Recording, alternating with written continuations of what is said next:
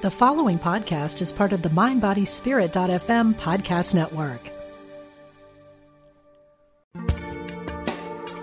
Thanks for joining us. This is Unity Online Radio, the voice of an awakening world.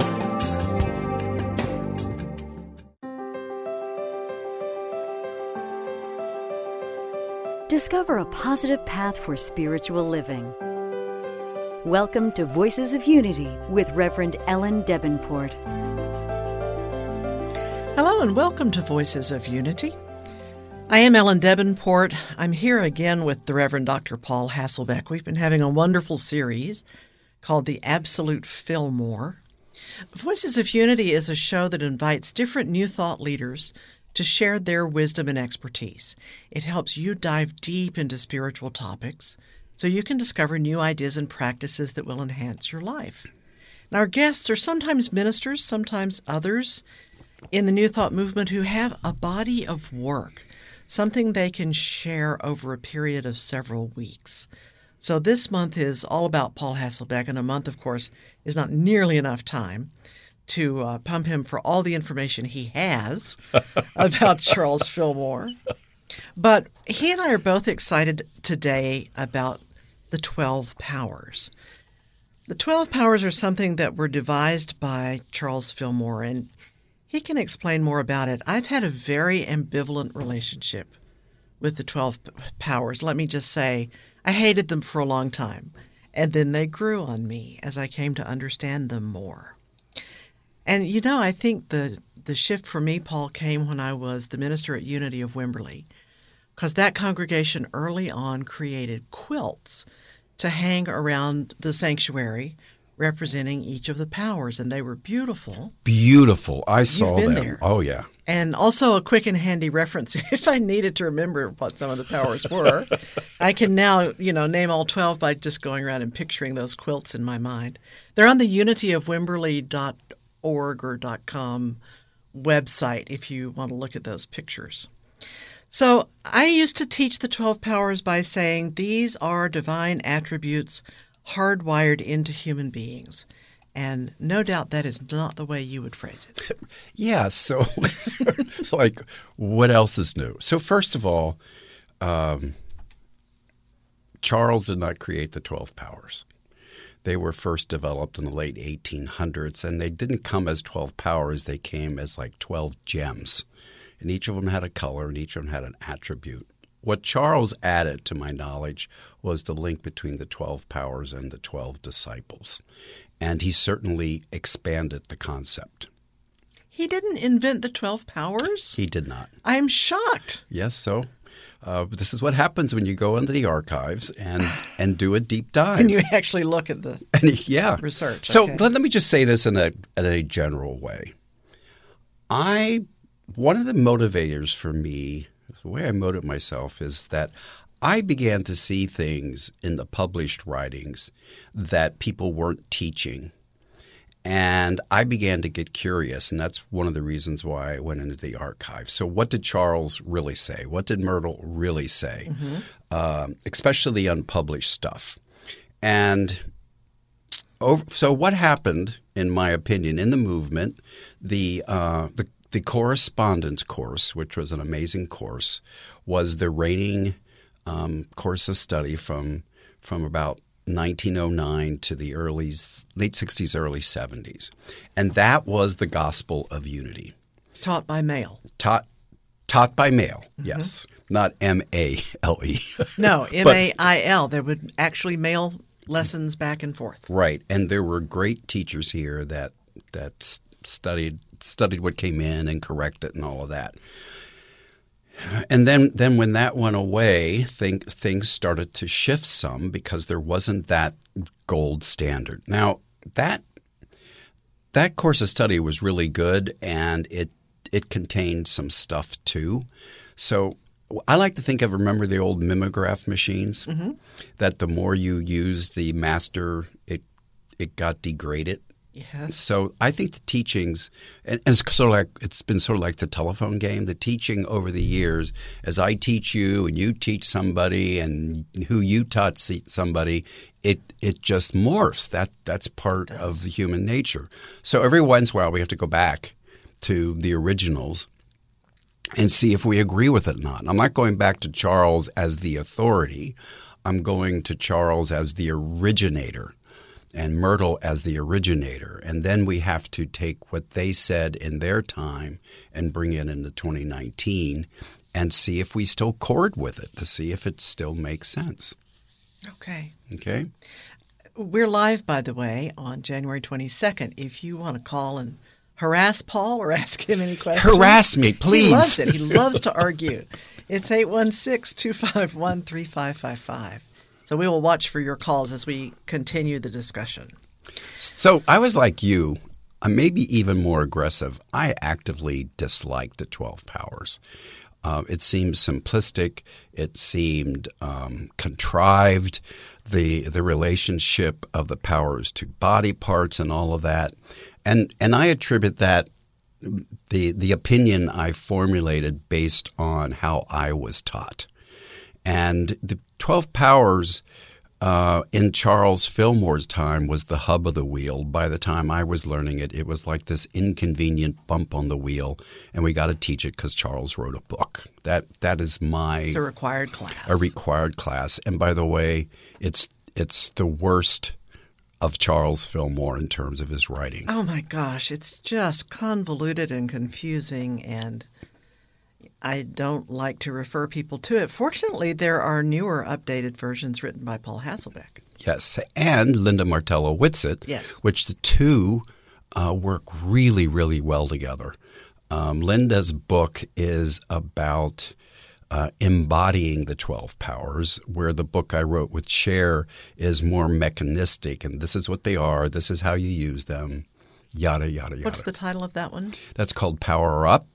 That, that was the original, and Bill and Cher um, dusted it off a little bit for a a retreat that was going to be given here at Unity Village, um, and and rewrote the book in more generic, non-Christian language, and added a lot of science to it. And so it's it's bigger, it's expanded with more more exercise in this stuff. It's called Power Up Your Life.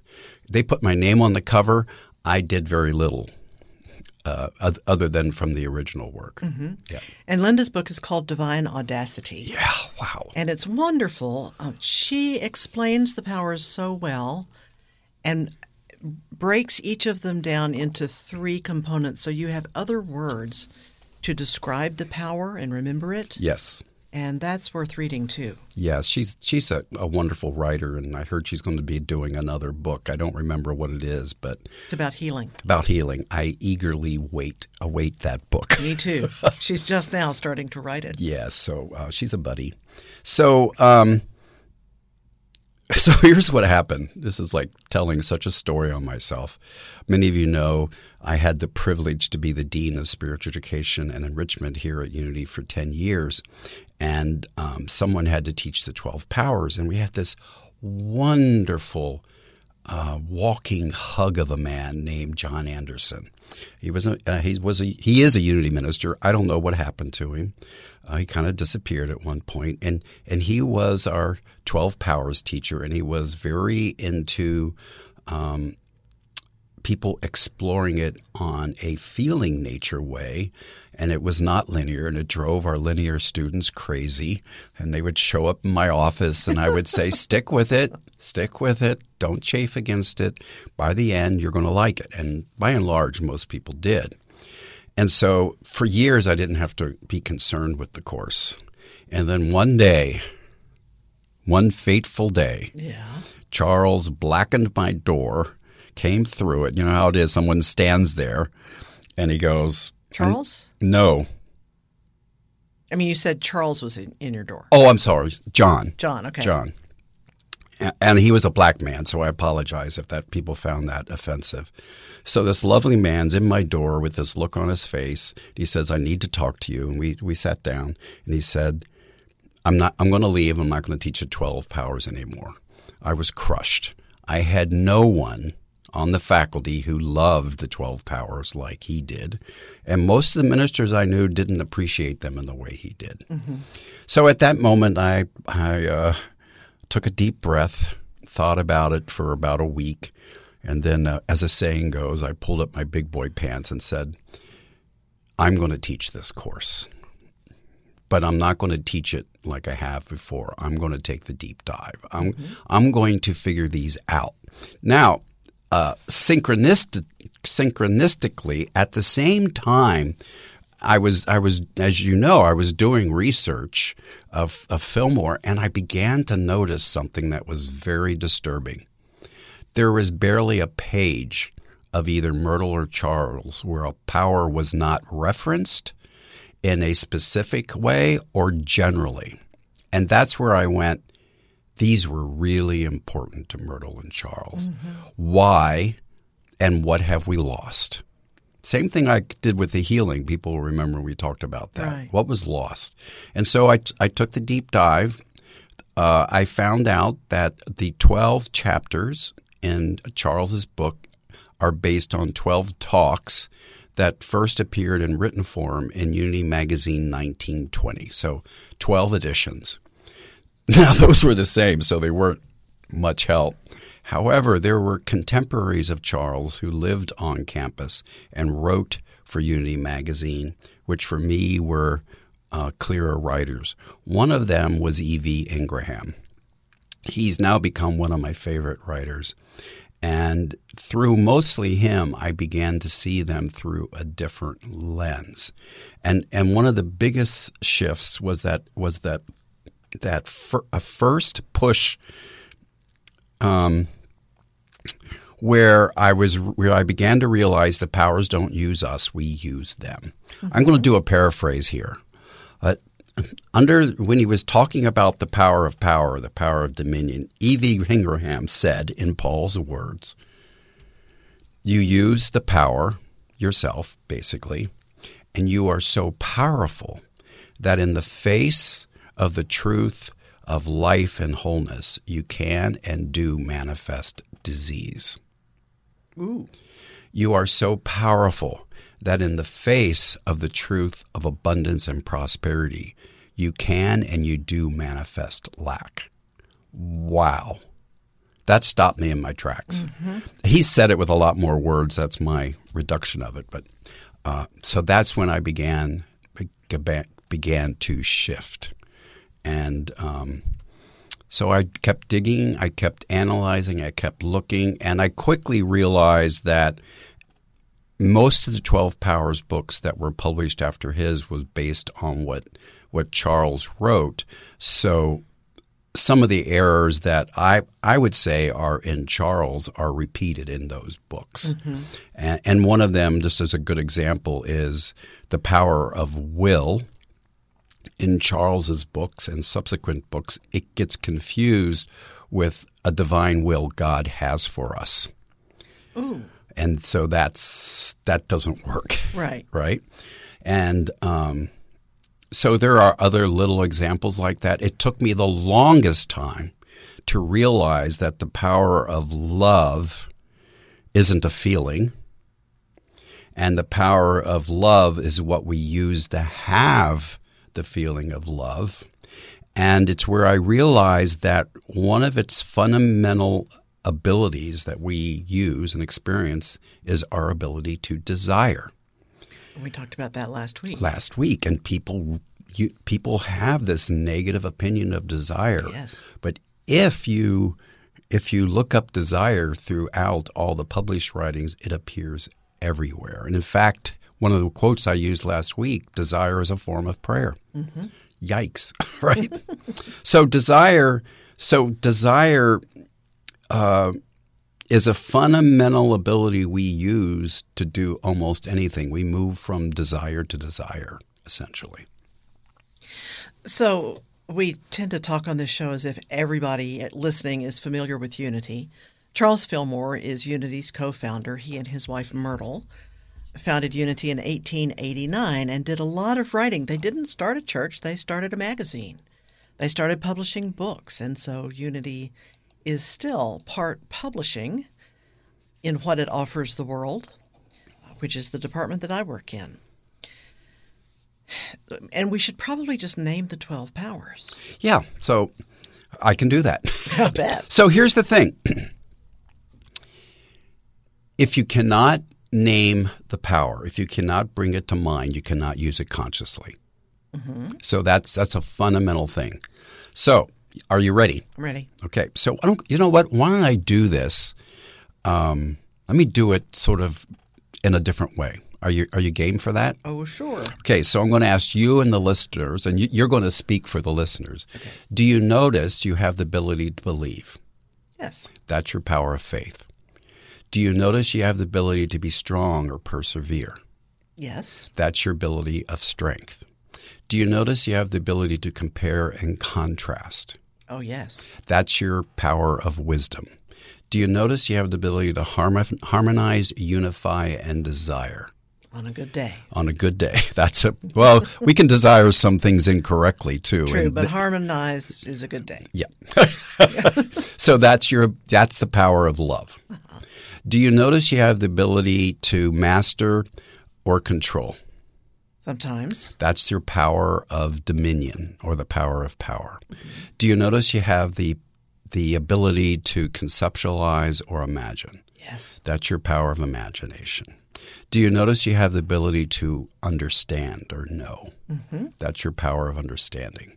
Do you notice you have the power to direct yourself uh, or the ability to choose? Yes. That is your power of will. Do you notice you have the ability to adjust, uh, organize, and sequence? Yes. That's your power of order.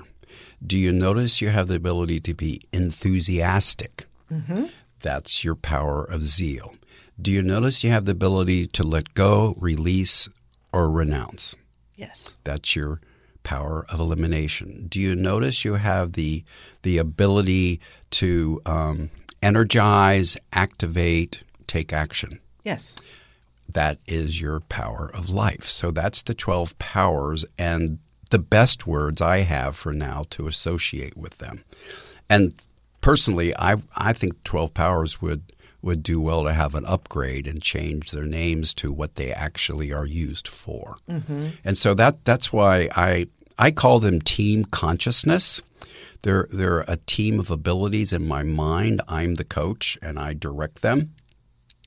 And so I give them uh, the names of positions on the team, like you have positions on a baseball team, like like the pitcher, the batter, first baseman, all of that. So, so to go through them again, Well, so clearly we've we've already got them yes, available. yes. Do they have to be developed or brought forth? First, they have to be brought into awareness. Mm-hmm. They're always present because they are they are divine ideas. They are or divine principles. That's another thing students often don't know.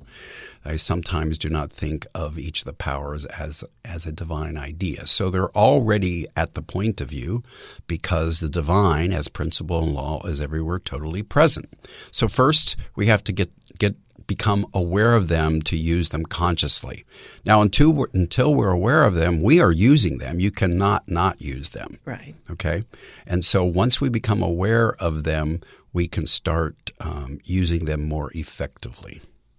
Okay. Anything else? No. so what were you going to do with them? So if we if we look at them, so faith is my believer. Strength would be like my stalwart or my strong man. For you, it would be a strong woman. Okay. Um, the the power of judgment is my evaluator. The power of love is my desirer or harmonizer. The power of uh, dominion or power of power is, um, I like to call it my sovereign. It's kind of like my king and your queen. Um, it, it, it, it's the ability where I have absolute um, dominion over my consciousness. Um, understanding is my knower. Will is my chooser. Order is my organizer or something like that. Uh, zeal is my enthusiast. Uh, elimination is, we could call it my garbage man, but we could call it my eliminator. Oh, sometimes people call zeal the cheerleader. I kind of like that. And life is my energizer. Okay. Okay, so they're team consciousness, and the overall idea that Charles put forth on on these twelve abilities or twelve powers is we use them to regenerate Christ consciousness. Is what he says. I say we use them to raise consciousness. They are the tools we use to um, expand, evolve, raise, make our consciousness better. And I'm thinking they could probably all be used on a spectrum of healthy to unhealthy. Yeah, so I actually have a tool for that. Where on one end, um, I call it underdeveloped when we use it uh, either unhealthy or not at all. And then there's balanced in the morning, in the middle, which is what I just described. And then there's overdeveloped. Okay, so so for example, overdeveloped zeal would be zeal vicious. okay, it would be it would be the apostle Paul when he was still Saul. Uh-huh. Okay, the zealot. He was zealot about zealous about persecuting Christians. Right. Yep. Right. And then and then we liked him because he became a zealot for Christianity, right? Right. So then we would say he was zealicious. Those are a couple words I've made up. Zeal vicious and zealicious. Okay. Okay. Um, give me another example of healthy and unhealthy. So the the easiest one to work on there would be either elimination or order. Let's do order. So overdeveloped would be OCD. Oh, uh-huh. Okay. Uh, what's that? Um, OCD. Obsessive compulsive disorder. That exactly. And uh, underdeveloped order would be like chaos, a messy desk, a messy messy house. Okay. Okay. Uh, overdeveloped elimination would be uh, throwing the baby out with the bathwater. And undeveloped elimination would work really good with order because you don't throw anything away. Mm-hmm. Okay. Okay. Yeah. Elimination um, makes people uncomfortable. Just the word Yep. makes them uncomfortable. And Fillmore wrote about it in a really specific physical way. Yes, that he did. All creatures eliminate. And I, so people have used a lot of other words for that, like renunciation and So renunciation Release. started at as the best word, and even so, every cell in our body must eliminate the poisons, and so it is a crucial power. I like release. Um, I even I, I prefer release over denial, which is the process we use to to disempower thoughts, ideas, and beliefs and images. And I've I've come around to liking that power a lot. I mean, it's crucial to be able to release what no longer serves you. We talk about that all the time. Yeah, just have a bad case of constipation, and you will know how bad it is to have an underdeveloped elimination. That's the kind of elimination people are trying to avoid talking about. I know, I but we're human beings, right? you know, Chuck and Charles, uh, Chuck, Chuck and Myrtle, I should say, or Mert, uh, did all they could to avoid talking about sex, or and and the only time they talked about it. Usually with Charles was in a very negative way. So so instead of associating life with our sexual organs, they assi- they associate it with this is very genteel, the generative organs. Aha. Right. Okay. well, so this might interest you. The millennials on my staff love the 12 powers.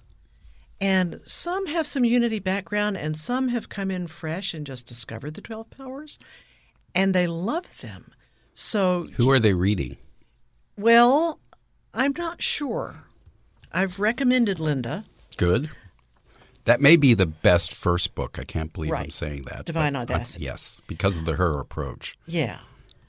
Uh, but they see it a little differently. For me, it's such hardcore Fillmore, the 12 powers, and they don't see it that way at all. Our product developer thinks if, if we just don't mention Fillmore so much, the 12 powers could be used for lots of things. So I have psychologists using the 12 powers in their practices using my assessment tool. And we can teach the 12 powers to anybody without any ref- reference to mm-hmm. religiosity or spirituality or to unity. It is an amazing tool. So, one of our copy editors, David Pinner, is a comic book fanatic. And last year, he proposed to me writing a comic book series about the 12 powers, Oh, I'm on board. which he has started. And so the first edition should be out in about a month. Excellent. There will be a website that goes with it. We're going to Kansas City Comic Con with it. It's a really light touch on the 12 powers, but the storyline is you know, the dystopian future when technology has taken over everything, including people's bodies. But a few people have been able to resist that. And the woman who invented it wants to return herself to being human, and to do that, she develops her 12 powers. Brilliant. Isn't that good? It's brilliant. I've been actually thinking about how we could do a metaphysics text, dropping the religiosity, which I already do with my language, mm-hmm. and, and, and make it a graphic novel or a graphic book. Well, this will come out one at a time, and then I think we'll compile it into a Brilliant. bound book. Brilliant. The artwork is being done by one of our artists, two of our artists, and it's just it's just fascinating. And it all takes place here at Unity Village, Oh, sweet. which you would only recognize if you really know the village and you can see it in ruins. Nice. Uh, I don't know if it gets restored by the end or not. So to be revealed. Exactly. So I so I, I can't help but saying uh, that at, at, as they're writing those books, I wish they would consult me on the powers. I will mention that to them. No charge. Right. So we'll be back with more of the 12 Powers. This is Paul Hasselbeck. With me, I'm Ellen Debenport, and this is Voices of Unity.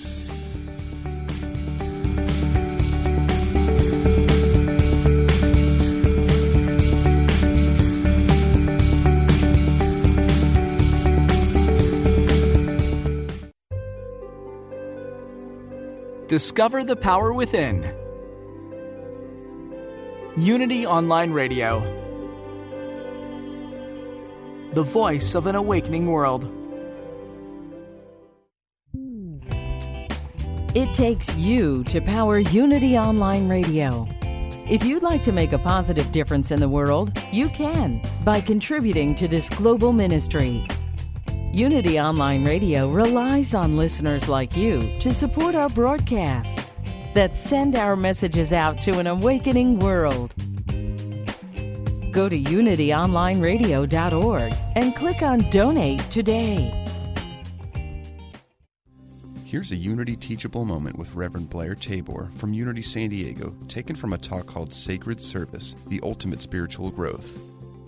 Who we are and who we perceive ourselves to be as human beings is just such a small part of who we are as spiritual beings. You remember the phrase that I like, you know, Emily Cady says, God did not make you to be spiritual pygmies, but spiritual giants. You know, and do we live as if we're spiritual giants? No, we don't. We live we live as if we're you know weak human beings. You know, we're spiritual giants. We need to live that way in our lives. So we have to let go of the ego. It's a challenge because we spent so much energy and focus on, on our ego, on dressing a certain way and talking a certain way and looking a certain way and, and lining ourselves in certain ways to, to uphold that ego identity.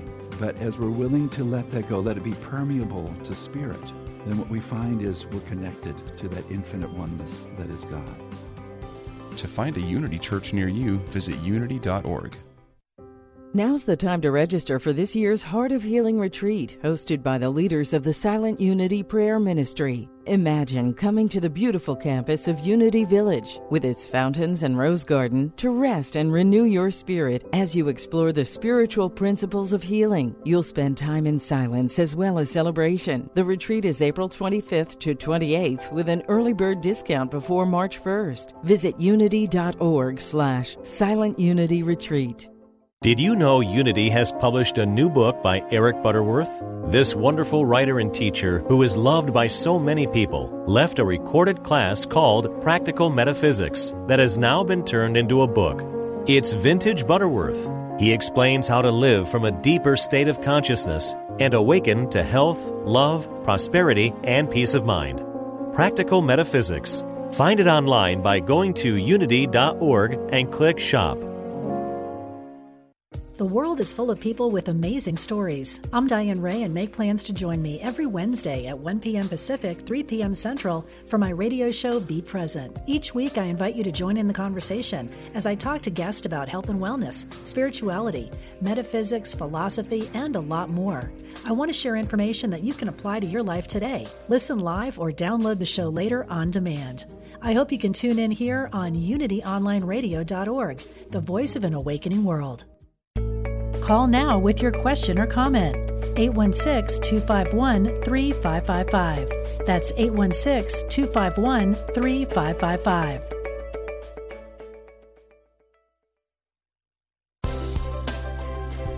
Thanks for joining us. Welcome back to Voices of Unity with Reverend Ellen Debenport.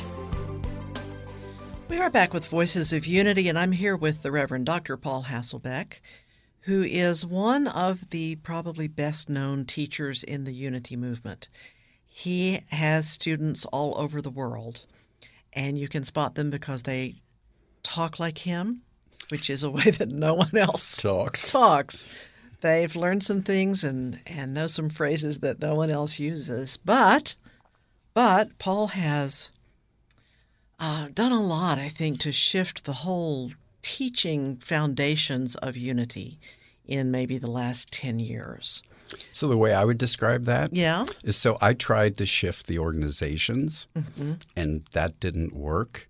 And then then I took a clue from um, the gay movement and the marijuana movement and all of that. Instead of trying to do it nationally, they went state by state, gay marriage and all of that. Yeah. And so I just started focusing on the students. Just go student by student. Student by student, and I would say it's the students that are doing the shift. Mm-hmm. I am I am merely and simply the provider of a point of view and information.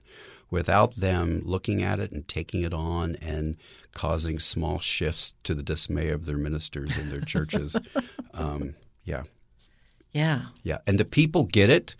Um, licensed unity teachers and ministers who've been around for a while don't, and that's because um, it's like once we come, a lot of people once they become LUTs or ministers, they think they have the answers, and they do. The problem is they stopped questioning their answers, and questioning answers is key. And you've heard me talk about that before. Yeah. And I've sometimes wished I could go back to school because uh, this year is my 20th anniversary since ordination. Congratulations. Well, thanks, but I feel like students today are learning all kinds of things I didn't get to learn. Uh, me, me either. So I may just have to take some classes. Yeah, and you can always take a class with me. So, Yes. right? And this is where we remind people how to find out more about you. Yes, so you can go to paulhasselbeck.com, and on there I have a calendar that lists where I'm going and what I'm teaching. I am booked out until July, which delights me when we're only in January. And so I'm speaking and teaching around the country. There's um, my uh, Metaphysical Romp 2 program, which was on the Unity Online Network for quite a while, where I co host with Bill and Cher Holton, where we talk about science and metaphysics and what we think is the cutting edge, and we're questioning each other's answers.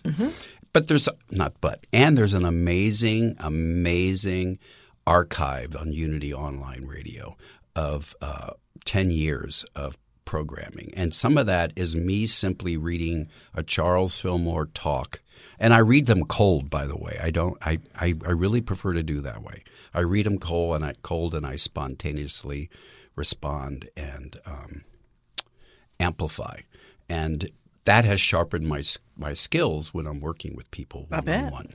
So uh, there's that, and um, I teach the integrated metaphysics course for the licensed Unity teachers for UWSI, and I also teach a class um, that others can take but not be in the program called the teaching uh, the writings of Charles and Myrtle Fillmore, which is running right now, which is a fun class to teach. Good. Yep. Thanks. So I'm all over, kind of like dust. So when I was learning all this back in the day, I learned something about how the 12 powers pair off or get grouped together. That there are some that really aren't that good without another one, like love and wisdom. You know, going around hugging everybody will get you in trouble. Yeah, especially But- today. Yes, but th- simply thinking your way through life isn't what we're going for either. So you combine love and wisdom. Is that still a valid teaching? So I think it can be a useful construct, and as all constructs go, that has its limitations. Because what you just did there with love and wisdom, you made the assumption that love is feeling and wisdom is thinking, and that's not fair. Um, what Charles did say is each power has a thinking aspect and a feeling aspect. Uh, I'm not even sure I agree with that. However, if it's a useful tool, run with it. Now, the essential problem with pairing love and wisdom is love is our ability to desire. So we want to make sure we are wisely desiring things, mm-hmm. desiring with wisdom, mm-hmm. okay? However, wisdom is not about the outcome, it's about the process. That's where we get confused with both the word judgment and wisdom. That's why discernment would be a better word today because discernment is a process. Judgment is both a process and an outcome. Wisdom is both a process. When we talk about the wisdom of uh, going blank here, Saul, is that right? Saul, the, the king who, anyway. He was crazy. Okay. So when we talk about wisdom, Solomon. Solomon, that's it. The wisdom of Solomon, uh, we're talking about his wise ideas. But wisdom as a power is an ability for us to evaluate. You cannot evaluate without information. The power that we use to provide ourselves with information is understanding. So, so love, wisdom, and understanding have to be working together. But wait, there's another power. So, in our comparing and contrasting what we know based on wisdom understanding, we got to make a choice. And the ability to choose is the power of will. So, I think of love, wisdom, understanding, and will as a group of four that we're always using together. It's like a hamster wheel that's always spinning because I don't know about you, but I notice is human beings, especially me, we are judging and evaluating machines on a constant basis. If we didn't evaluate, we could never make a decision.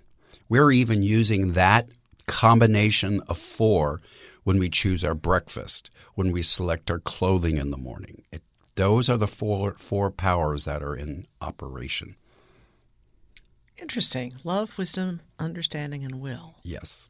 You're right. I'm trying to think of an example where, yeah, you're right. Yeah. And so, thank you. And so that that is the heart of the mechanism of team consciousness. We might call them the infield.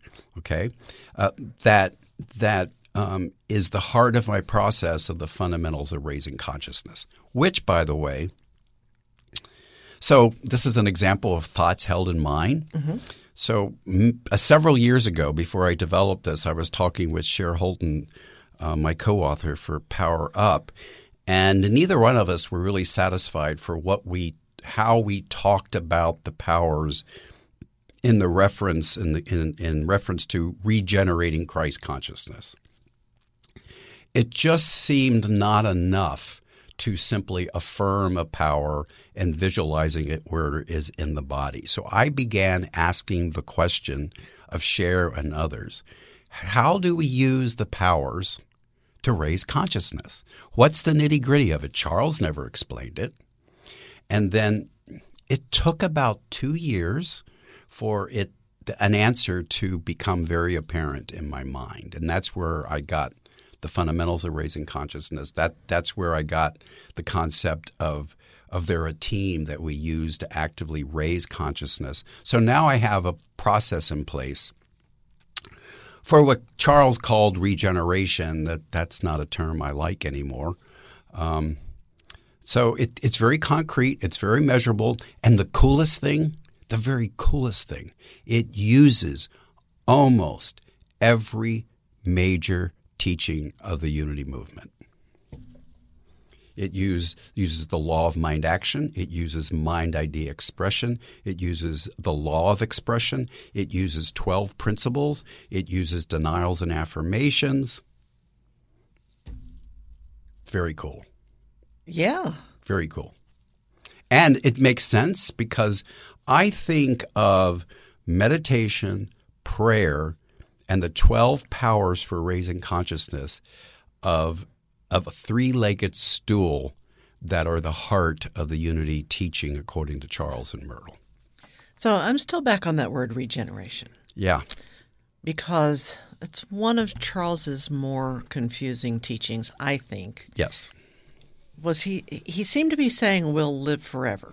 So we got to be fair to Charles. He said that, but what he also said is we are regenerating the spiritual body in many places. And so then that begs the question what is the spiritual body? Right. And the answer is it's made up of spiritual thoughts. That's Charles' answers. So what are we doing? We're regenerating consciousness. That, that's what it's about. Yeah, he believed his body would last forever, but he also believed in regeneration. I mean, um, reincarnation. And after all, Myrtle said she was going to leave to work on the other side. So um, if we could just let Charles have that little bit whacked belief, okay? I mean, so the, here's the whack part. He so he believed that Jesus was an example of regeneration, but I don't see Jesus walking around. Okay. Okay, which would which would mean Jesus's body would still be walking around, but it's not. And so re- regeneration of the physical body is not the point. Um, renewing consciousness is.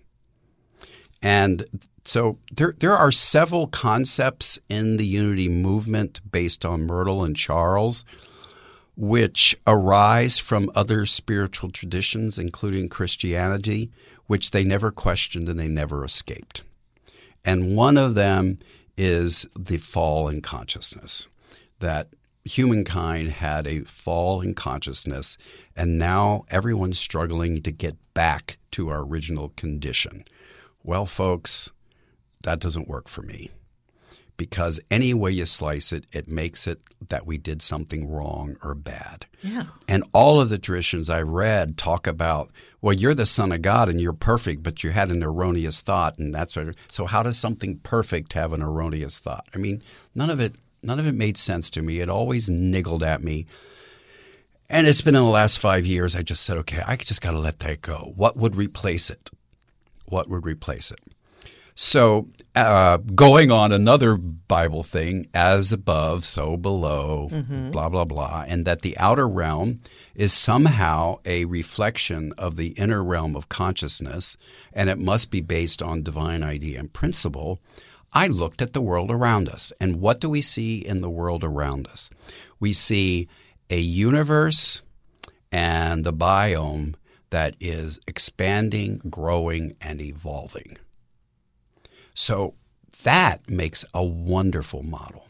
So you, I'll just speak of you, you are a example of consciousness that in this lifetime is working to grow, expand, and evolve it, correct? Yes. And can we assume that you've been doing that over lifetimes? Yes. You're you're not trying to get back home to your original condition because your divinity is unchanged, unchanging, unchangeable. It's always present. It's always available for you to use in your relative state. Mm-hmm. Okay? And so what I believe is what we're all doing individually and collectively is raising consciousness or evolving consciousness or expanding consciousness. And it's not a straight line. For it, sure. It, it looks more like a graph of the stock market. Mm-hmm. We go up and down and up and down. However, the general trend is is expansion and evolution. Charles called it the law of growth, and we're back to the law of mind action. A thought held in mind produces after its kind in the most simplistic way we can say it. even though it's a little erroneous. Because it's really a thought held with feeling in mind produces more thoughts and feelings of the same kind. So what happens is we grow a, a thought feeling co- colony in our minds. And so I've started adding this to when I'm teaching um, the law of mind action. We've only been teaching half of it. Oh, yeah? Yeah. So when you hold a thought with feeling in mind, you will inevitably chemicalize its opposite or whatever's in your consciousness that's in opposition. I've noticed that. Okay. And it comes into awareness, not as evidence that we're doing something wrong, as evidence we're in the right track. And so the law of mind action grows a thought with feeling and consciousness and stimulates conscious and unconscious thoughts and beliefs that are in opposition to it. And what that does, we become aware of those and then we can work on those and heal those, transform those, eliminate those, whatever is appropriate for whatever the thought or belief is. And so, what happens over the years when I was teaching it without this secondary but primary component, let's call it, is that students would be holding a thought with feeling in mind through an affirmation and then think they were failing when their um, adverse ego mind was working overtime to oppose it. What am I doing wrong? You're doing nothing wrong. You're doing just what you need to do to bring those things into awareness, to manage them, and then to either, like I said, heal them, transform them, or completely disempower them. So, is that what's going on when we say, don't ever pray for patience? Because as soon as you say, I want to be more patient, every annoying thing in the world will show up for you. Yes, and that also happens um, because of cognitive bias.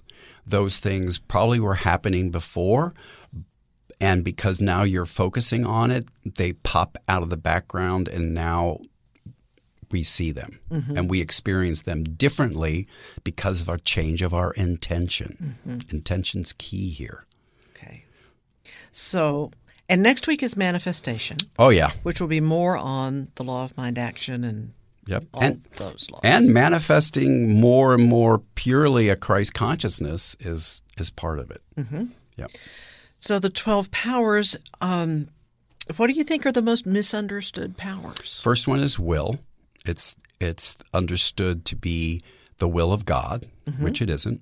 The second and maybe equal is love. It's always confused with the feeling, and that's why we need. I that one I would change first, um, and will second. I would change uh, love to desire, and will to choice, to keep it simplistic and more understandable. So th- those two are the first ones that pop to mind that uh, are are misunderstood, and it's very difficult to get students off of seeing the power of love as the feeling and sensation of love. Yes, that's hard for me too. Very difficult. Calling it desire makes that a lot clearer. Yes, and so what happens is a kind of cognitive dissonance within the person, and they never really hear me say love is desire. And will is another one. It's hard in congregations for them to hear God doesn't have a will for your life. Yeah. And Charles makes it even cloudier because someplace he and Myrtle both talk as if God does. Divine blueprint. Divine blueprint. Well, so divine blueprint is different. So is there's it? a divine blueprint for your body, which is, we could say, is governed by the 12 principles. Okay. That doesn't mean there's someone deciding that for you, which would be God's will. It would be you can only manifest a physical body within the parameters parameters of the principles and the laws. And and that is no different than the physical world. The the the constants and laws of physics create parameters in which the physical universe arises. But I think divine blueprint is used to mean destiny yes, plan for your life. Certain things are going to happen. Yeah, there isn't. right. I agree. Yeah. And it's a hard sell in church. It's a hard sell because so uh, most of the people we deal with come from a very traditional theology, and the the joy of God having a plan or or blueprint for their lives uh, thrills them, but yet they never discover it. That's because it doesn't exist. And if they do discover it, they're they're giving God the credit for something they manifested themselves. But they don't want to make it up as they go along. Just be responsible for your own life and everything. Yeah, they don't they don't want to make it up as they go along, and they're doing it anyway. So get over it. you know, it's like you're making it up. So that's where Eric Butterworth was really clear. He was really good about advancing the concept that God doesn't have a, s- a specific will for you. Mm-hmm. Yeah, or a plan. Wow, ha- did you have many people, or at least over your 20 years, of people who were stuck because they couldn't discern what God's will was for them? Oh yeah. Yeah, and I th- I've always said, wow, it's just so painful. Well, and they're terrified of making a choice because it might not be what God wants. Yes, And just the phrase "God wants" is makes me shudder. right. So, for someone for whom this is a new idea, what we're saying is God is not a being With parts like man, or not, but that has opinions and uh, intentions for your life. It, that's a really lonely feeling, though, for a lot of people. it is. However, think of it this way: let's just go all Christian anthropomorphic. Okay. or some fundamental the way in which Charles said things.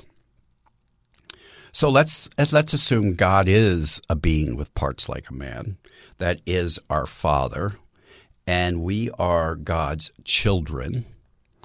God doing it for all of it for ourselves is God saying his child, which is identical in nature, cannot do it for himself. Does that make sense? Say that again. Okay. If we think of God as Father, Right. and we are God's children, identical to God because we are God's image and likeness, mm-hmm. okay? God doing it for us is God saying, Child, you can't do it yourself. And so, how could that possibly be if we're identical, if we are the image and likeness? Well, I think it's fine with a lot of people if God does it for them, Yes, but the thing is, but they're not understanding what who they are. So here's the fun thing. They're not, well, I would say what, but you know that's What another. Okay. So here they are making decisions, um, reading messages from God, and deciding what to do and blaming God. or making God responsible. We're saying God did it. And how many times have you heard someone say, let's just go to the ministry. God is calling me to serve that church. And then they get there and they crash and burn. Yes. Well, was God God wrong? Well, God works in mysterious ways, and there might have been things they needed to learn from that experience. Yeah, and then we're back to God and the universe teaching us lessons. I- and, yeah, uh, right. That's a that's a sticky wicket. Emily Cady said in Lessons in Truth, one of Unity's classic books, First book, Yep. That um,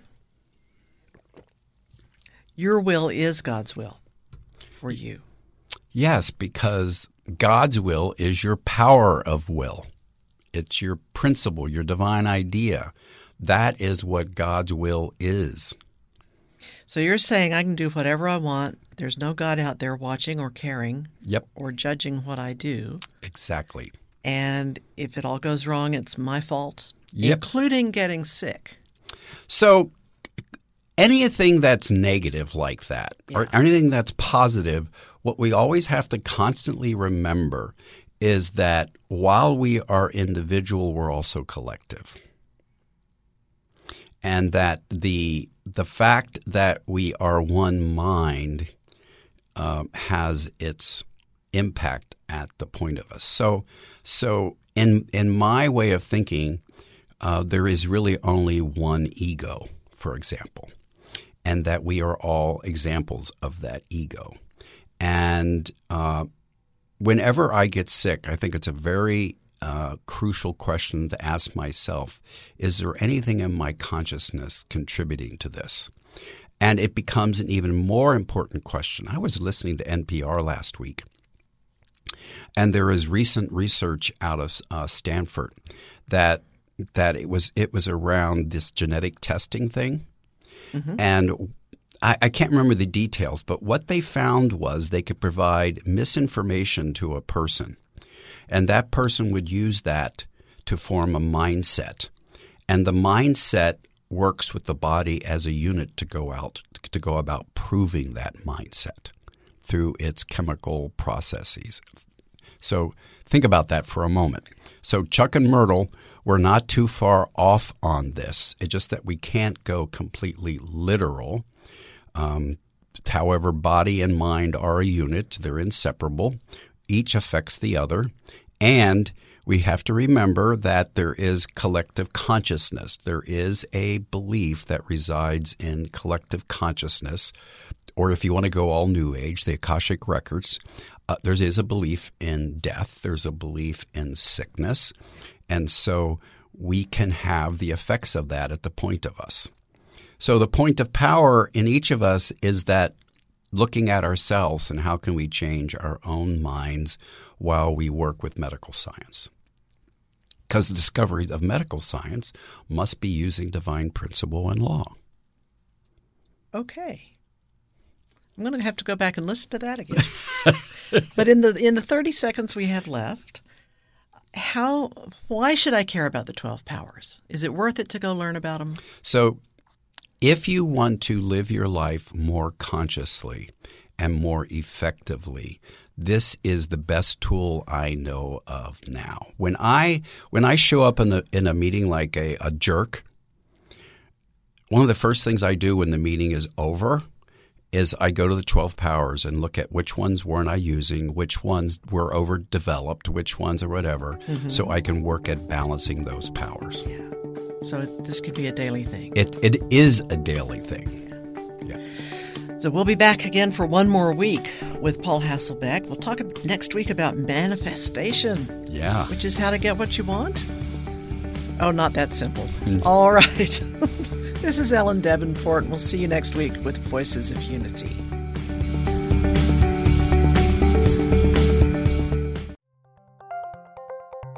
Thank you for listening to Unity Online Radio the voice of an awakening world.